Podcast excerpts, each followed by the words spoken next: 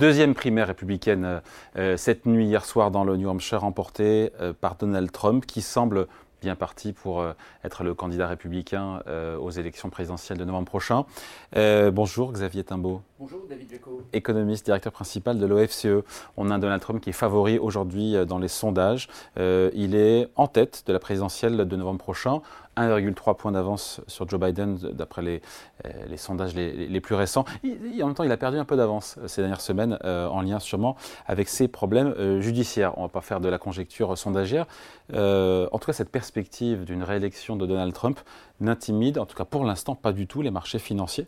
Pourquoi C'est une perspective qui n'inquiète pas la bourse? Je me suis dit, une des réponses peut-être, mais je vous laisse répondre, c'est que les investisseurs ont le souvenir de Trump 1 euh, et de la bourse qui et l'économie qui s'était plutôt bien comportée lors de la saison 1. Oui, je pense que c'est l'explication principale.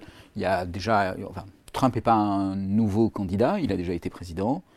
Euh, le mandat euh, qu'il a traversé, on le regarde toujours avec des yeux un peu ébahis de ce côté-ci de l'Atlantique, mais sur le plan économique, ça a été une période jugée plutôt favorable aux États-Unis. Et donc, euh, voilà, il n'y a pas, du point de vue des marchés, euh, plus d'inquiétude que ça à avoir.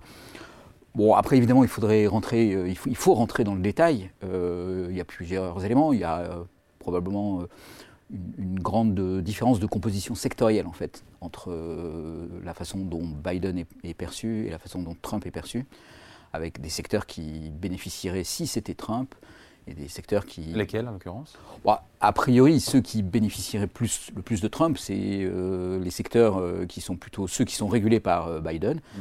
Donc l'énergie, tout ce qui est nouvelles technologies, dérégulation de la finance, tout ce qui est défense, qui serait favorisé par, par Donald Trump, avec à l'opposé, du côté de Biden, plutôt un, un prisme vers bah, les énergies renouvelables, par exemple. Euh, et plus de régulation euh, dans, d'autres dans d'autres secteurs, euh, en particulier par exemple la finance mm. et les, la finance dite de nouvelles technologies. On a tort de vouloir encore une fois calquer ce Trump 1 encore une fois et en se disant mais Peut-être qu'il se sera pareil, peut-être que ce sera autrement, encore une fois, Trump 2, sachant qu'on ne sait pas grand-chose, encore une fois, pour l'instant, des programmes, euh, notamment des mesures économiques des candidats, à la fois Joe Biden, euh, président sortant, et de Donald Trump. Donc c'est peut-être difficile pour les investisseurs d'en mesurer euh, l'impact sur les entreprises et sur la bourse, parce qu'on ne sait pas grand-chose. Mais voilà, c'est une double question. À la fois, on manque d'éléments, et en même temps, vouloir se dire que Trump 2 est comme Trump 1, il n'y a qu'un pas que pas tous euh, franchiront. Oui, je pense que ça c'est très important. C'est, y a le, contexte est complètement différent, d'une part. La campagne est complètement différente aussi.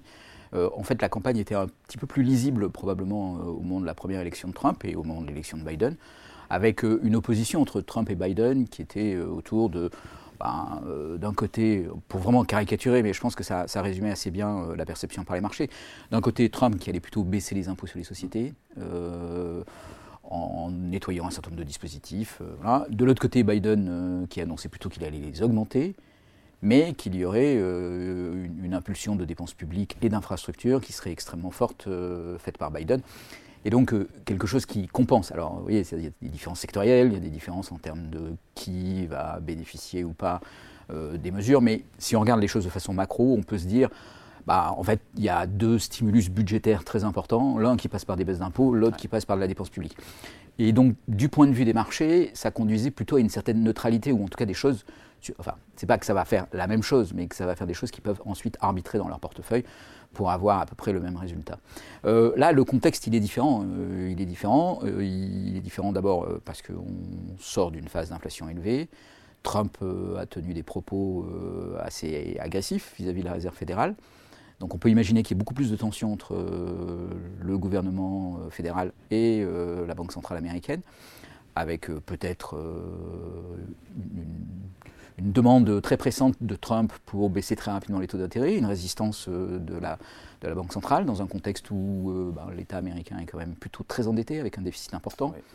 Une banque centrale qui dirait plutôt il faut réduire le déficit et Trump qui dirait en fait je m'en fiche. Donc ça, ça peut conduire à des, des tensions. Bon, mais en même temps, de nature, à satisfaire, de nature aussi, si c'est le cas, et s'il aboutit à ses fins, Donald Trump, à satisfaire les marchés d'avoir des taux d'intérêt plus bas. Voilà, alors là aussi, on peut jouer sur une espèce de court-termisme en fait, des marchés qui vont se dire, euh, bon, bah, en fait, euh, d'un côté. Ça marche à tout bénéf. oui, en fait, on, arrivera à tirer notre épingle du jeu. Enfin, je pense que c'est un peu, c'est un peu l'idée des marchés. Il y, a, une deuxième dimension dans la réélection de Trump qui, qui est peut-être plus effrayante, mais c'est peut-être un point de vue très européen, c'est le côté revanche. voilà, Trump reste sur l'idée qu'il s'est fait voler sa réélection.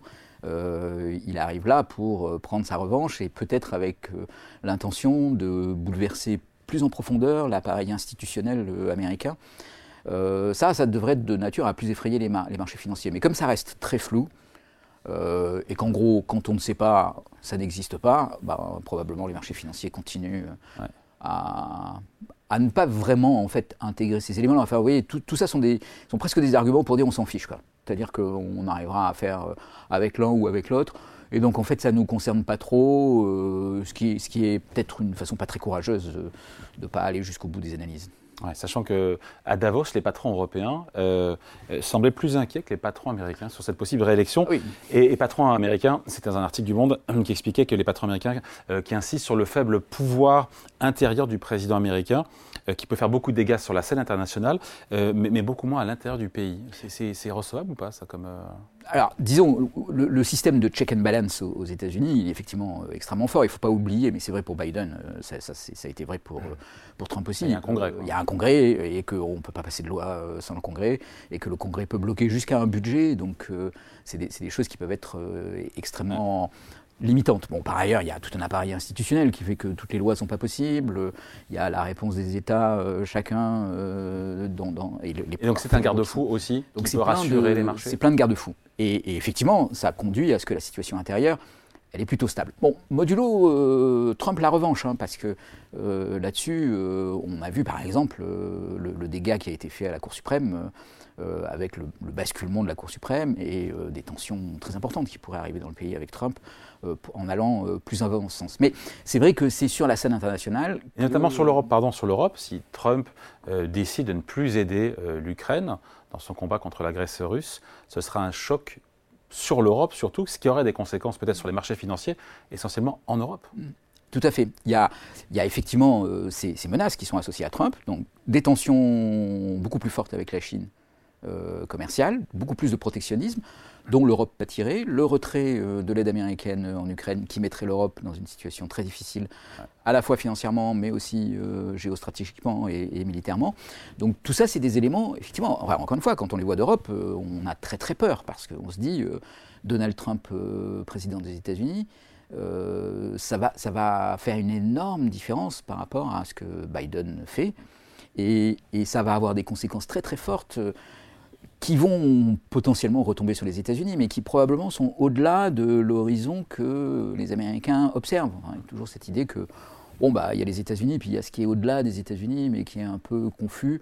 Euh, et qui n'a pas trop d'importance sur ce, sur ce pays continent euh, en fait et, donc du coup qui n'intègre pas trop dans, leur, dans leurs anticipations mais quand même euh, des tensions militaires en Europe, euh, entre l'Europe et la Russie sans l'alliance des États-Unis, des prix de l'énergie euh, dont on imagine qu'ils pourraient grimper. tout ça, ça aura des conséquences sur les États-Unis. Donc c'est un peu mettre la tête dans le sable, finalement, du point de vue des États-Unis. Certains disent que la bourse est apolitique. Ça, ça fonctionne avec des présidents normaux, j'ai envie de dire? Des oui, enfin, ou, des, candidats républicains démocrates classiques je, pense que c'est presque une doctrine en fait euh, aux États-Unis de dire euh, d'un côté il y a les libertés individuelles, euh, l'économie, et puis de l'autre côté il y a la politique. Et ces deux choses-là doivent être assez séparées. les évolutions de la société américaine et les évolutions de l'économie doivent être assez déconnectées et, il ne doit pas y avoir trop d'interactions. Je pense que c'est quand même un tout petit peu naïf. Euh, les, États-Unis des années 60, euh, 70 ont été marqués par euh, la guerre du Vietnam, la guerre froide, la course aux armements. donc c'est pas c'est pas deux choses qui sont totalement distinctes. Et l'économie américaine, son fonctionnement, les lobbies qui sont alimentés à l'intérieur de cette économie ne sont pas du tout sans, sans, lien avec ce qui se passe dans le monde. Et puis on n'en a pas parlé, mais c'est quand même un point important. Il y a la question du changement climatique. Euh, là aussi, euh, vous vous rappelez, quand Trump a été élu, il a retiré, a retiré la signature euh, des accords de Paris américaines, ce que Biden a, remis dès qu'il a été, le premier mois où il a été élu. Mais on peut imaginer aussi, de ce point de vue-là, alimenter beaucoup de tensions. Et puis peut-être aussi avoir des conséquences bah, des conséquences planétaires dans, la transition environnementale. Alors, c'est compliqué parce qu'il y a aussi les villes et les États aux États-Unis qui sont très engagés dans ces. Des États qui bénéficient, euh, États républicains, qui bénéficient beaucoup de l'Inflation Reduction Act de Joe Biden. C'est là où ça sera compliqué de le débrancher. C'est là où ça sera des inimitiés dans son le débrancher, effectivement. Mais voilà, donc tout ça sont des éléments qui vont. Euh, qui vont faire partie du paysage. Après, dernier point, et on l'a évoqué à demi-mot sur, euh, sur la Fed, et, ce qui pourrait expliquer que la perspective de cette réélection de Trump n'effraie pas les marchés, c'est que euh, plus que Trump ou Biden, ce que suivent évidemment les bourses et les marchés financiers et les investisseurs, c'est évidemment les mouvements de la Réserve fédérale américaine. Quand ou de combien vont baisser les taux en 2024, en 2025 de la Fed, même si on l'a dit, il y aura peut-être des pressions très fortes de la part de Trump. Ce ne sera pas le même dialogue, en tout cas. On ne peut pas imaginer que ce soit le même dialogue entre Trump et la Réserve fédérale et entre Biden et la Réserve fédérale. Après, oui, euh, les marchés, ils sont effectivement obsédés par cette question de la baisse des taux d'intérêt. C'est le, facteur numéro un qui va jouer sur la valorisation des cours euh, en 2024 et en 2025. Et effectivement, beaucoup anticipent euh, une espèce de relâchement de cette pression qui était liée à la, à la hausse des taux d'intérêt, et donc plutôt un âge d'or, ou en tout cas une période d'euphorie à venir, et tout le monde se prépare à ça. Et effectivement, ça, ça occulte un peu euh, qui va être président, parce que voilà, ils se disent tant qu'il y a la baisse des taux d'intérêt, en fait, nous on s'en fiche quoi, de ce qui se passe en, en, Ukraine, de ce qui se passe euh, sur le changement climatique, de ce qui se passe sur euh, la société américaine, et le, droit à l'avortement ou ce genre de choses. Bon, sachant qu'on ne l'a pas évoqué, c'est pas le sujet, mais il y a aussi tous les problèmes judiciaires de Trump qui pourraient aussi contrecarrer, changer complètement le cours de cette élection. Mais là, on n'en sait pas encore suffisamment pour, pour, se prononcer. Non, mais on risque d'avoir un spectacle, une fois de plus, euh, américaine. À l'américaine euh, sur cette élection, oui. Allez, merci beaucoup. Explication signée et point de vue signé euh, Xavier Timbo, économiste et directeur principal de l'OFCE. Merci Xavier. Merci David.